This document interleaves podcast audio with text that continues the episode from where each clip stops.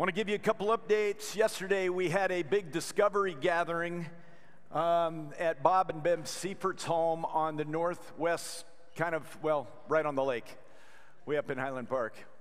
Um, and we had an incredible time. We had over 30 people that have never been a part of 180 before that were there to check out what God might be doing when we launch in Novemberish time frame. And the spirit there was just fantastic, guys. I want you to know that. But we're equally excited what God's going to be doing down here, especially as we steam into the fall and we welcome more people here to our church family. I just want you to know our commitment to discipleship is solid. We want you to offload the junk that you're carrying, take hold of this relationship with Jesus in a way that makes you an apprentice of Christ, an apprentice of Jesus Christ, where you're moving away from all the junk that you've collected in life, offloading that stuff and walking forward in victory. We want that for you in a big way. Today is an awesome, and we get into a unique passage of Scripture today. This is going to get fun now. Calling this series When God Moves, and it's a study through the book of Acts. And in order to get this thing launched here today, I want to tell you about sledding in Alaska, only we did it really differently. I had a dad that let us do adventures, and I mean adventures in a big way. We had runner sleds, and they were sharp runner sleds. The steering mechanism was as you laid down on these things, you, you steered with a little wooden yoke. Didn't have a lot of steering, just enough, all that you needed. And my dad would take us up to Rocky Ridge Road. Now, as you can tell by the name of the road, this was quite a ride, but I loved it. And so we went up to Rocky Ridge Road he would let us out, and we had waxed our runners, and we had, no joking, about a two and a half to three mile continuous run. My dad would take his truck in front of us, and he'd be traveling, oh, about a quarter mile in front of us. He ran interference. So if there were any cars coming up the road, he'd clear them out of the way and let them know my son and some friends are coming behind us here. But we were flying we were moving so fast, I estimate we were traveling 50, 55 miles an hour on some of the straight stretches. And so when we'd come around these sweeping turns, I mean, it was unbelievable. And we got pretty good at this to the point where we're having dogfights going down Rocky Ridge Road. We'd be traveling 30, 40 miles an hour, and we're pulling on one another's runner sleds, and it is dicey every turn was something exciting. We'd have so much velocity coming down these hills that there was one section on Rocky Ridge Road that was actually an incline, but we had so much speed. We're just up and over the rise, no one's getting off their sleds and down again. It was so exhilarating, but for every twist and turn, there was something crazy. What we're getting into in the text today is Rocky Ridge Road because the church is on the move. We've already witnessed a big missionary journey, the first missionary journey. We're about ready to get into the second. Ajit did a wonderful job last week. Give Ajit Christopher a big hand for last week. That was amazing. Just a powerful message. And he was illustrating for us really how a healthy church functions when it starts to sort out what are the most important things so that we aren't getting derailed by stylistic issues over substance issues. And so they whittled the gospel down to the essence of what it needed to be.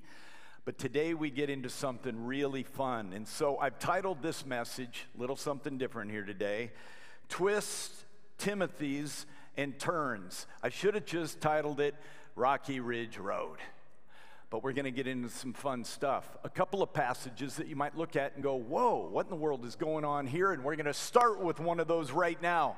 If you've got a Bible, like a lot of you do, open them up, get to Acts chapter 15. We're going to pick up the last portion of Acts 15, starting in verse 36, and we see a row moment right out of the chute here. And after some days, Paul said to Barnabas, let us return and visit the brothers in every city where we proclaim the word of the Lord and see how they're doing. Let me stop right there. Well, here's what's happening. they're conversing about going back and retracing the tracks of the first missionary journey. You got to get this now persecution in Jerusalem. I mean, persecution to the po- point where Stephen is stoned, the disciples are getting killed or withheld food, and all kinds of political pressure is on them and social pressure. So the church is dispersed and now the gospel's going out. Remember the Ethiopian eunuch, so the gospel's now gone to Africa. I mean, it is on the move, things are happening. So the first missionary journey happened, and they said, let's double back and see how they're doing. Verse 37. Now, Barnabas, his me- name means everything here, it means son of encouragement. Now, Barnabas wanted to take with them John, called Mark, or we call him John Mark. But Paul thought best not to take with them one who had withdrawn from them in Pamphylia and had not gone with them to the work. Let me stop there and say what happens. Earlier on in Acts 12, we see that when they're on this first missionary journey, out of the blue in the 12th chapter, we find this citation. And John Mark left them. Now, the word for leaving them was a strong word. It's a word where we get apostasy. It means leaving the faith. Now, it doesn't mean that he left the faith, but it means that he left them high and dry. Now we've got a showdown. We got two great dudes in the faith, Barnabas and Paul, and what are we going to do? Barnabas wants to take him with. Look what happens, verse 39. And there arose a sharp agreement so that they separated from each other. Barnabas took Mark with him and sailed away to Cyprus. But Paul chose Silas and departed, having been commended by the brothers to the grace of the Lord, and went through Syria and, and Cilicia, strengthening the churches. Now, when it says they had a sharp disagreement, you might want some understanding on this. Do you know what sharp disagreement means in the original Greek language? It means sharp disagreement. they were really at it with each other here, guys. Now, you wonder why in the world is this in the Bible? If you're wanting to spread the gospel of Jesus Christ, why are you highlighting that there is a conflict between two of the most important men in the early church? Fair enough? This is a side note. I'm going to throw this in for free. I hadn't planned on sharing it, but I'm going to give it to you now. I believe this is one of the great things that validates the canonicity or the authenticity of Scripture is that the Scriptures don't sanitize the church. The Scriptures show us just how it is so that we feel a little bit more encouraged with how dysfunctional we are. Now, that isn't to say that this is a green light to go and argue and have issues. I'm going to illustrate that in a moment. But let me give you, as we look at these verses, and you can look back through them again, it'll stay up on the screen. This gives us a few things to think about. And this is really important. Who was right? This is often the question. Was Barnabas right? Was Paul right? And this is the way it goes if you're taking a seminary course on this, and I've done this before, you get into all kinds of great theological, philosophical discussions. So let me give you a crash course on what some of the big high level discussions are. They are should, was Barnabas right because he's a son of encouragement? Paul, he's got way too much of a leadership persona. He should have chilled out. He should have taken John Mark, even though he had defected on him on the first journey. Barnabas was the right guy. He's got that understanding, encouraging spirit. We hail Barnabas. The leaders in the room, like me, say, Shine Barnabas. He's the son of encouragement. You got to have encouragers. But how's the church going to go forward if you don't have leaders? And if there's one thing leaders know, is you don't take guys that are weak in the knees on the trip. Who's right? Who's right? Is it right for one guy not to take John Mark and the other to take him on? And I want to give you the answer. Yes. It's okay. Now, I'm going to give you what I believe is one of the most important implied lessons that you can find in this narrative that is powerful. Dr. Jim Coakley writes and teaches, he's one of our elders here, on how you can understand the Word of God and make this thing practical. But I need you to hear me. Listen close right now. It is important that as you're reading the Word of God, you look for things that are spoken and things that are not spoken. And it's what's not spoken of here that's going to be a roundhouse for us. But let me illustrate here. So, one of the big debates is is it Barnabas or is it Paul? Who was the righteous dude? Now, if you're an encourager, you're going to go for Barnabas, right? If you're more of a leader personality, you're going to say, yeah, can't take that guy. He defected on the first trip. So, who's right? The answer is both are right. There's another issue, and I'm going to illustrate how they did this in a really cool way. But there's another issue that's raised here, and a lot of theologians say, well, what God was doing, and I would say providentially this is true, what God was doing is He was expanding, He was taking one mission trip and actually expanding them into two. So Barnabas and John Mark, they go off to an island and they do ministry there. Now, we're never hearing from them again in the book of Acts. But we do hear from Paul, who affirms Barnabas and John Mark in his letters. What does this mean? Listen close. What this means is they did not split emotional sheets, they were still knit together as brothers in Jesus. They had a total different philosophical approach about how to go and reach the world, but they were united in spirit, and that is the big lesson here. Let me be clear. I believe the biggest takeaway from this passage is how people handle differences without creating a mess. I want to say this again. I think this is the biggest important lesson from this little passage. This is all about how you handle differences without creating a mess. I'm going to do this carefully.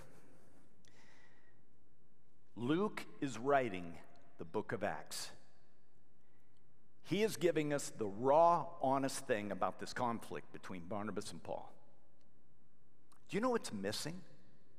Do you know what's not written of? You get no hint anywhere that this conflict between these two brothers in any way disrupted the church, not even a ripple in the water. Why? because these brothers did something that a lot of us who are in conflict need to learn the art of doing. They learn the beauty of this embracing conviction without causing destruction. This is huge. I am absolutely convinced this is the biggest thing. I got chills right now thinking about this. Because we often wonder, oh, don't we need to have consensus? Don't we need to all get along now? Don't we all need to see it the same way? I'm telling you right now, there is no way we're going to see everything the same way. But it's okay that it's that way. The only question is, how are we going to handle it? Are we going to force people to adopt our way of thinking? Are we going to try to coerce people into believing the way we believe? This not only has to do with personalities, it has to do with theology. This is why my doctrinal statement, the older I get, gets shorter and shorter and but more embedded in concrete. It's like there's my doctrinal statement used to be this long, and I, and I found out from the Lord, oh, I had a bunch of things in this doctrinal statement that were just kind of my opinion. And that you, there were good people that had a totally different view on this one. And so, although my doctoral statement's gotten shorter, it's gotten much stronger.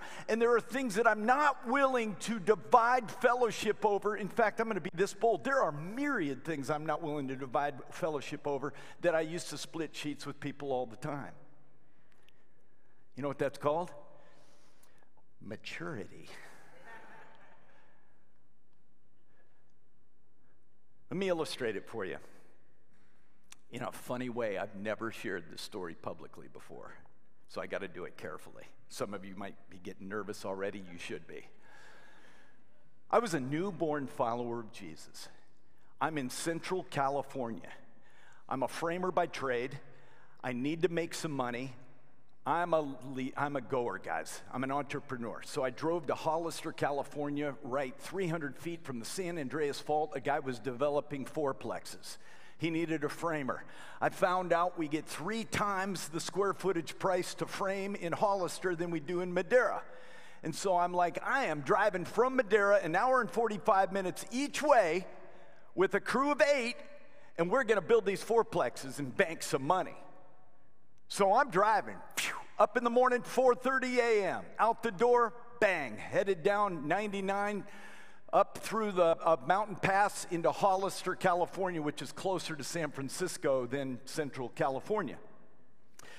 We get to Hollister, start working on these things. Man, I've got a great crew. We're building two fourplexes. All it was with rigging axes, sinking 16 penny nails, tilting walls, squaring them, stacking trusses, and sheeting those things, and we were flying. We were making bank. Driving down the road one day, headed to Hollister, California, and vroom, my pickup truck, for which I've got four guys in, shuts down.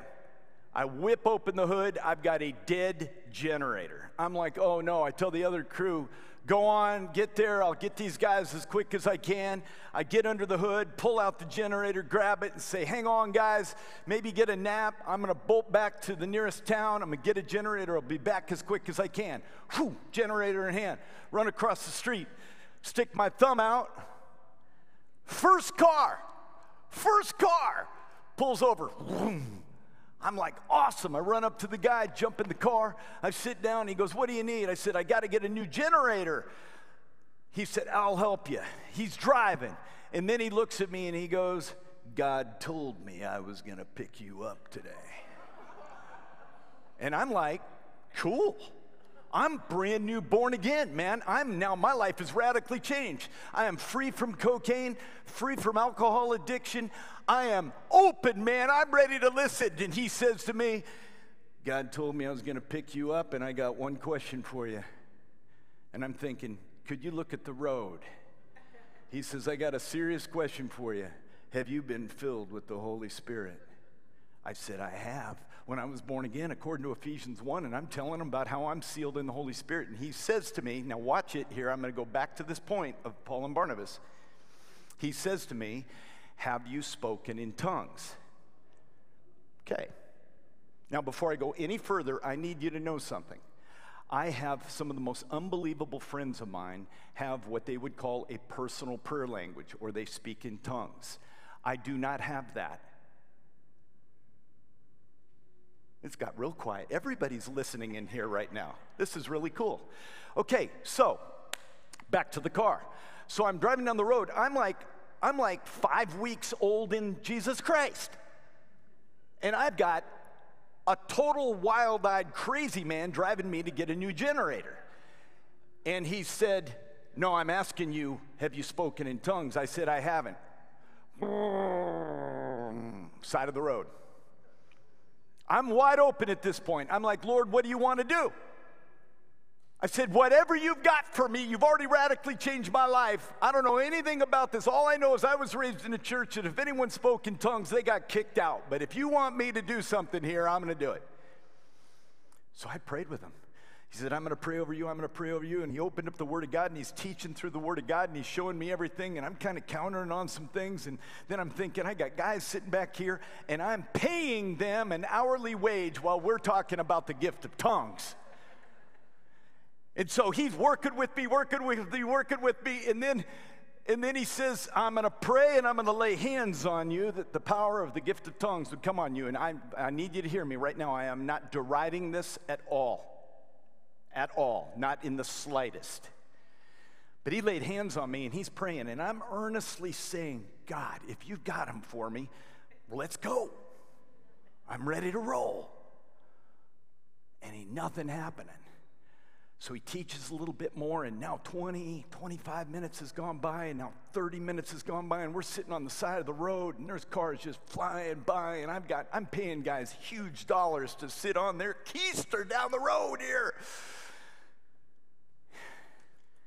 He says, I'm going to pray one more time, and he prays one more time, and there's nothing. And then he says, All right, here's what I'm going to do. I'm going to start speaking in tongues, and I want you to pray along with me. And at this point, I'm 35 minutes into this. And I said to God in my heart, God, please forgive me, but I am about to get the gift of tongues. I did. I did. And he prayed, and he said, You pray what I prayed. And he prayed, and I prayed what he prayed. And then he prayed it faster, and I prayed it faster. And he said it faster, and I said it faster, and he said, Did you get it? I said, I got something. And he said, Hallelujah, threw his arms up in the air, and he drove me down the road, and I got my generator, and we got on our way. Now, I want to be really careful with this because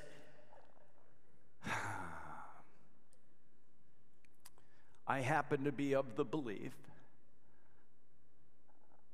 that there are people who have a gift of tongues.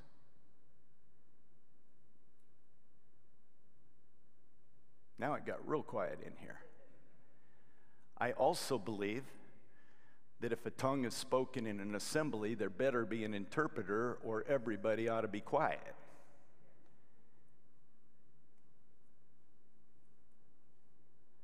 So we get to the job site, and me and Matt we're young followers of Jesus and we're hungry about this thing. And I start telling him this story. He goes, and we're up on the top of a fourplex roofing this thing. And he says, Man, what if you grieved the Holy Spirit? I said, Do you think I did? He said, I don't know, but let's pray right now. But as we pray, in case we get filled, let's nail ourselves off to the roof so that we don't fall off and die. No joking, guys. I'm just being really straight with you here. So we got 16 penny nail guns. He shoots them through our framing bag, leather bag. We are now nailed to the roof. And he prays, Holy God, while he's got a mouthful of Copenhagen, I might add, Holy God, if you want to move in power, we had a sweet time. We ultimately had to get a cat's paw out in a wonder bar, get myself detached from the roof, and get on with the day. Why do I share that story?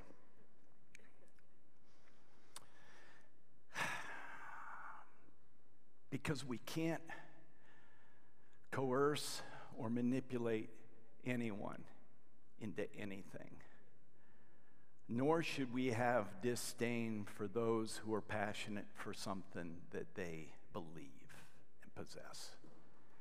We got to be a place of grace where we embrace our convictions, but we don't cause destruction. It's called maturity. And there's a blueprint here that we live by. And it's awesome. And it gives freedom and latitude and grace. And I'm convinced I'm going to see my wild eyed friend in glory one day. And we're going to laugh together. God loves us, guys. And when His Spirit is on the move, we do everything to not let there be a ripple in the church, no matter how we may see something differently. Quick caveat, and then I'll roll. Are there some things that we go to the wall for? Absolutely. The deity of Jesus, the Holy Trinity, the power of the Father, Son, Holy Spirit, the sinful nature of man the constitution of a moral, healthy family. How God sees the nuclear family as the birthplace of, of righteousness and hope in a culture today. Yeah, there's a lot of things we stand for. But as you get older, you learn to shake hands and love each other. It's really a cool thing.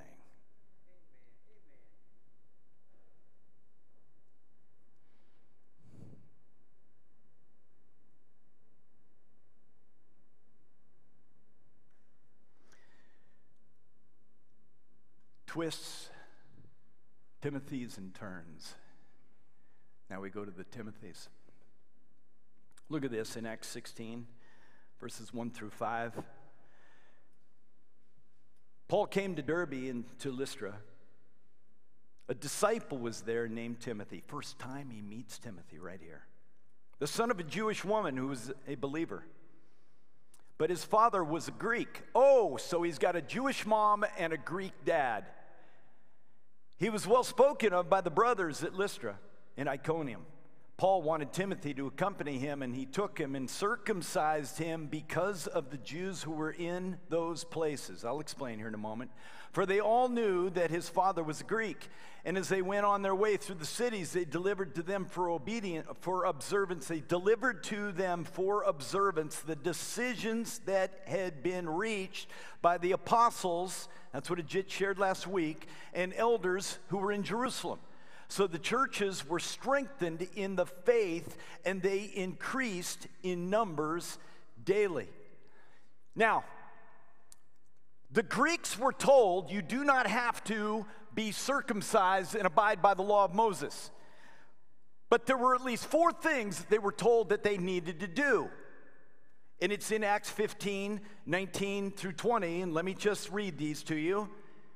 Therefore, my judgment is that we should not trouble those of the Gentiles who turn to God, but should write to them to abstain from the things polluted by idols, and from sexual immorality, and from what has been strangled, and from blood. So they gave them basic things that need to not be done. And why were these called forward? Food sacrificed to idols showed, wow, we're, we're messing with false gods over here. We've compromised ourselves.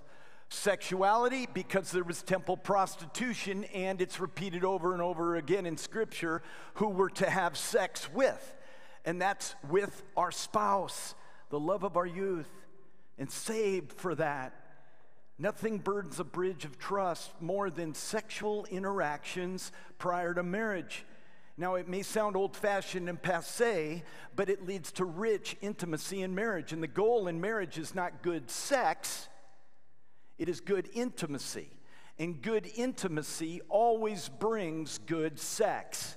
I had a man tell me one time, well, don't you have to see if you're going to have good sexual relations with a woman? Don't you have to check it out? I mean, on occasions, anatomically, people don't connect. I said, listen to me, my friend. Good sex is the result of a heart that is fully given to someone. It has so much more to do with the intimacy of the soul, especially for the woman, than the act of sex. But suffice it to say, this going up to a temple prostitute and kind of getting it on, there is nothing but a lose lose situation there. So that was a given. Threw that in for free, and it's quiet again in here right now. So, why did they circumcise Timothy? You got to ask this question. When you're going through the Word of God, it gets really exciting when you ask questions like, why is something not there? Why is this there? Why is, why is everything going on the way it is?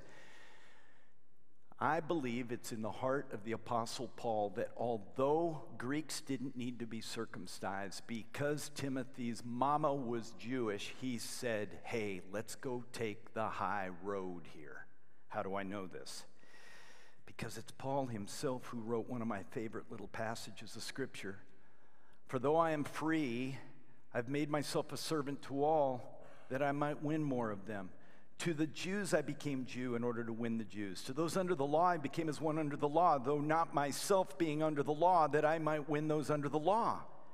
To those outside the law I became as one outside the law I became all things to all people so that by any possible means I might save some. See what Paul was doing here, guys? What Paul was doing here is he was coaching this young protege, Timothy, saying, Look, dude, I know you're way past eight days old, and this is going to hurt. But we're doing this so that nothing gets in the way of the gospel. That's why it was given. But there's a bigger plot going on here. This is why you read the Bible looking at things. What do we find Paul hears about Timothy? What do we find that he hears? that he has a great reputation, not only in the town that they're in, but two other towns. This guy wasn't a disciple in name only, this guy was all in.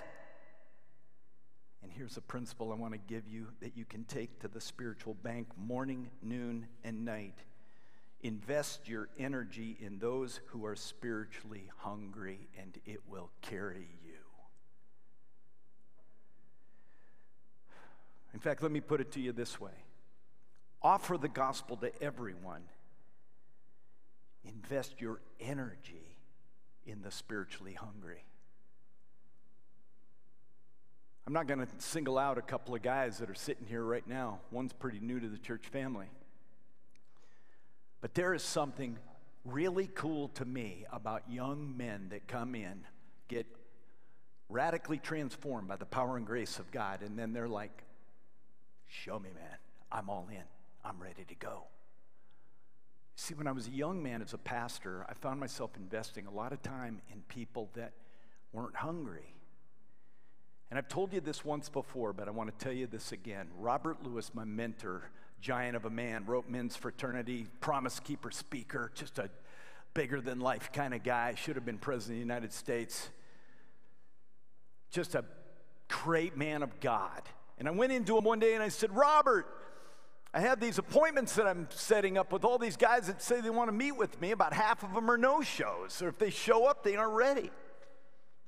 He said, Listen, what you've got to do, Carl, is measure the hunger of someone. So you gave me a simple little project, and that was give them an assignment. And mine was read the book of James three times, very short book. Look at the first chapter, give me 10 observations from the first chapter and 10 questions that you're saying, Pastor Carl, help me with these questions. And when you've got those, give me a call. The amount of appointments I had went down precipitously but the energy that I invested had way more return on that investment. This is a principle for those of us that have employees. This is a spiritual principle that transcends almost everything. I mean, this has principles even with our wayward kids, guys. You don't invest spiritual energy until we are broken at the end of ourselves and ready to really go and grow with God. twists, Timothy's, and turns. This next little passage is something else. Acts 16,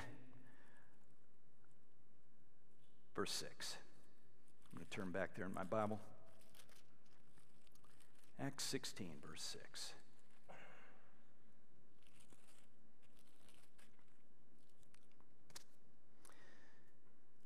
And they went through the region of Phrygia and Galatia, having been forbidden by the Holy Spirit to speak the word in Asia. Now, be careful here as you listen to this. This isn't Asia as in Asia up here. This is Asia Minor. This is a peninsula of Asia.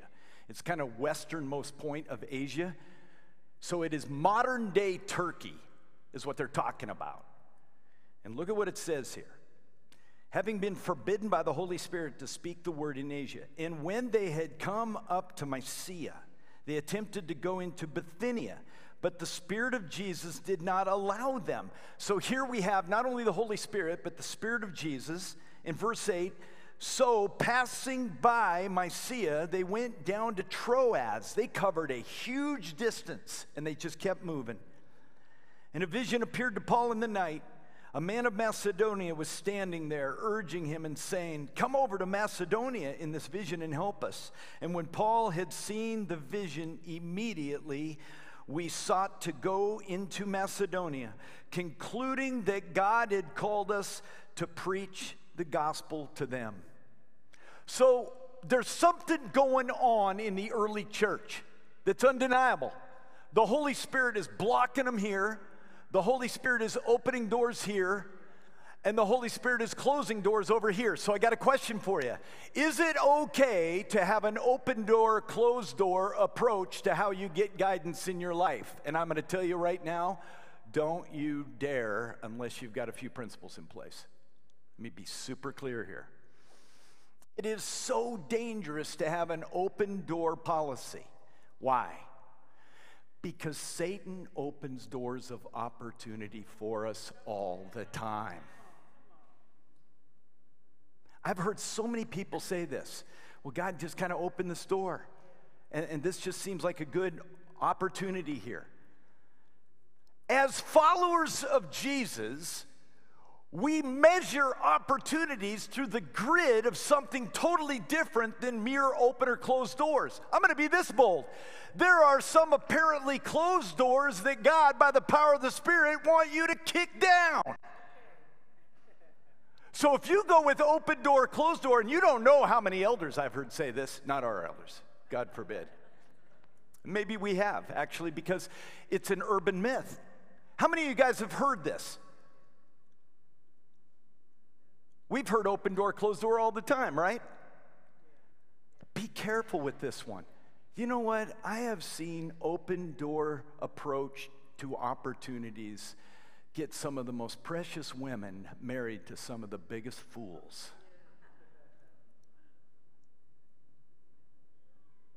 So, Pastor Carl, didn't the Apostle Paul say in 1 Corinthians chapter 16, verse 9, for a wide door for effective work is open for me? Yes, a wide door was open to him. Now we get a hint for effective work. So I want to be really bold with you right now. I'm going to give you three principles that were open door, closed door, yes or no's for the Apostle Paul, Barnabas, and all the early church fathers. And I'm going to tell you exactly how you can discern whether or not a closed door or an open door is for you to go through. Ready for it? Need you to listen close. I can prove this to you biblically, and I'm going to give it to you right now. You think you've got the Holy Spirit prompting you on something, maybe to go through a door that seems a little bit jammed, but He's saying you got to go through there? He might be. Here's how you know I'm going to say it this way gospel presentation. If it is about gospel presentation and there seems to be a door that is opened up for you, I would say there is good likelihood with wise counsel that may be true. Salvation if you have an opportunity to share Jesus Christ with someone and a door has been opened, take it. It's always God's will for your life. But here's the big one sanctification. If the door that has been opened to you has a better chance of growing you up in your relationship with Jesus, go through it. But if that open door could lead to spiritual isolation, could lead to spiritual compromise, could lead to manipulation on a date. Do I need to fill in the blanks here? Don't take the door. Gospel, salvation, sanctification. What'd Paul say? 1 Thessalonians 4, verse 3. This is the will of God, your sanctification. So, this is what I'd say Remember what Paul said in 1 Corinthians 16 9. I love to refer to this all the time. For a wide door for effective work has opened to me. He didn't say a wide door has opened and it's been confirmed because there's a, a sale on a buffet every Sunday at, you know, he was writing to Corinth in Ephesus. He didn't say something ancillary or foolish gospel, salvation, and for you, transformation. I had a guy come to me when I was in Little Rock, Arkansas, and he said to me, Pastor Carl, I've got an opportunity that has opened up for me in Dallas, Texas. What would you say I, I should do? Well, what would you say he should do? Well, as you know, we look at this through a lot of different lenses. Will it further you professionally? Good question, but not top tier. That's a B level question. Will you make more money? That's a C level question. How do I know that? I know people that are filthy rich that are miserable. So that, that can't be up here. M- grow you professionally, make more money? Maybe, probably not. So then what's the question? How does a pastor answer them? And I looked at him and I said, Greg, if that move to Dallas based on the people you're going to be around, based on the fellowship you're going to have, is going to grow you up in your relationship with God. More so than it would being here. You need to go, bro. He went. He grew. He flourished. He found his bride there. They now have a lot of mouths to feed. It's really cool how God works. I have something I hadn't planned on sharing, but I just want to say this. My bride and I have an incredible heart for particularly single women. Because we live in a world today, young ladies, that we have a lot of men that are very passive. Passivity is running amok among our men.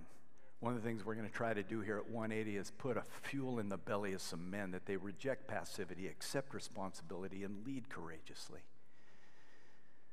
But listen to, yeah, we can cheer for that. That's right on. But, but I, need you to, I need you to hear me, young ladies. It is better to walk alone for a short season or long than to compromise the choices of your soul and find yourself yoked with a man that does not have the spiritual DNA to help you grow. Now,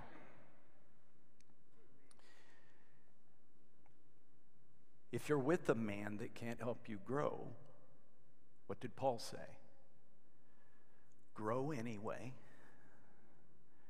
Find some friends that can help you grow because one day, because of the life that you are living for Jesus, you stand the best chance of turning them on to the real deal. So we grow and we go.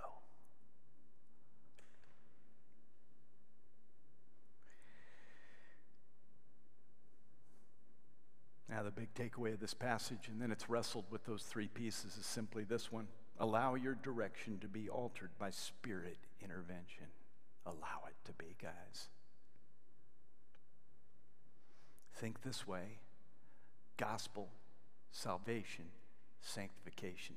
I promise you, you run all your decision making through the grid of those three things gospel, salvation, sanctification. when they put you in a ground and your dead tent is pushing up daisies, you're going to have left a legacy that's worth something rich, man. I promise you that.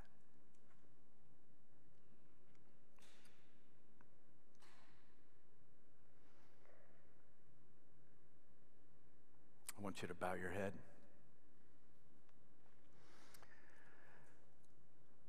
And I want to make one statement.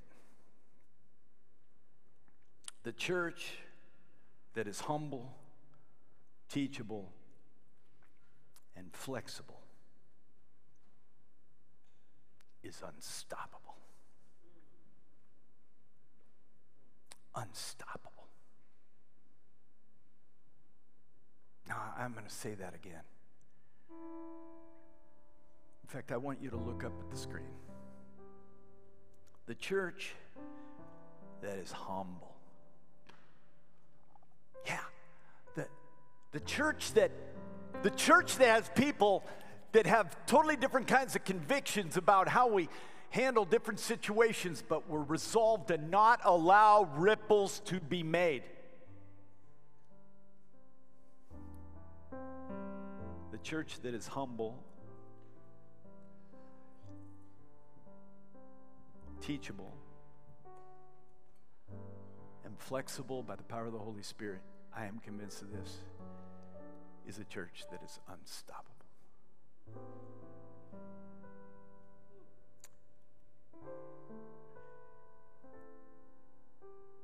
I did a little more teaching today than preaching, but these are hugely important lessons that we find in the Word here, guys. Like, huge. These are huge. God's word is so alive, man. It's so alive. You let this stuff get inside you, it'll direct you, man. Oh, Father, in this moment, shape us, guide us, direct us. We thank you. Lead us in a song, Corey. This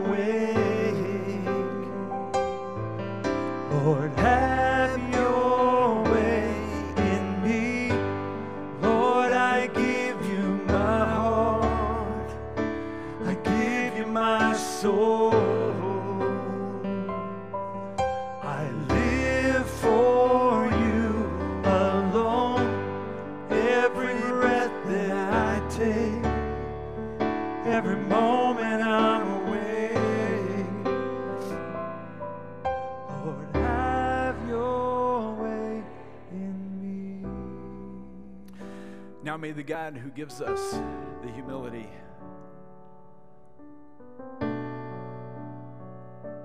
to love others who are different from us really well without causing a mess. And may the God who wants to make us hungry to be teachable make us hungry indeed.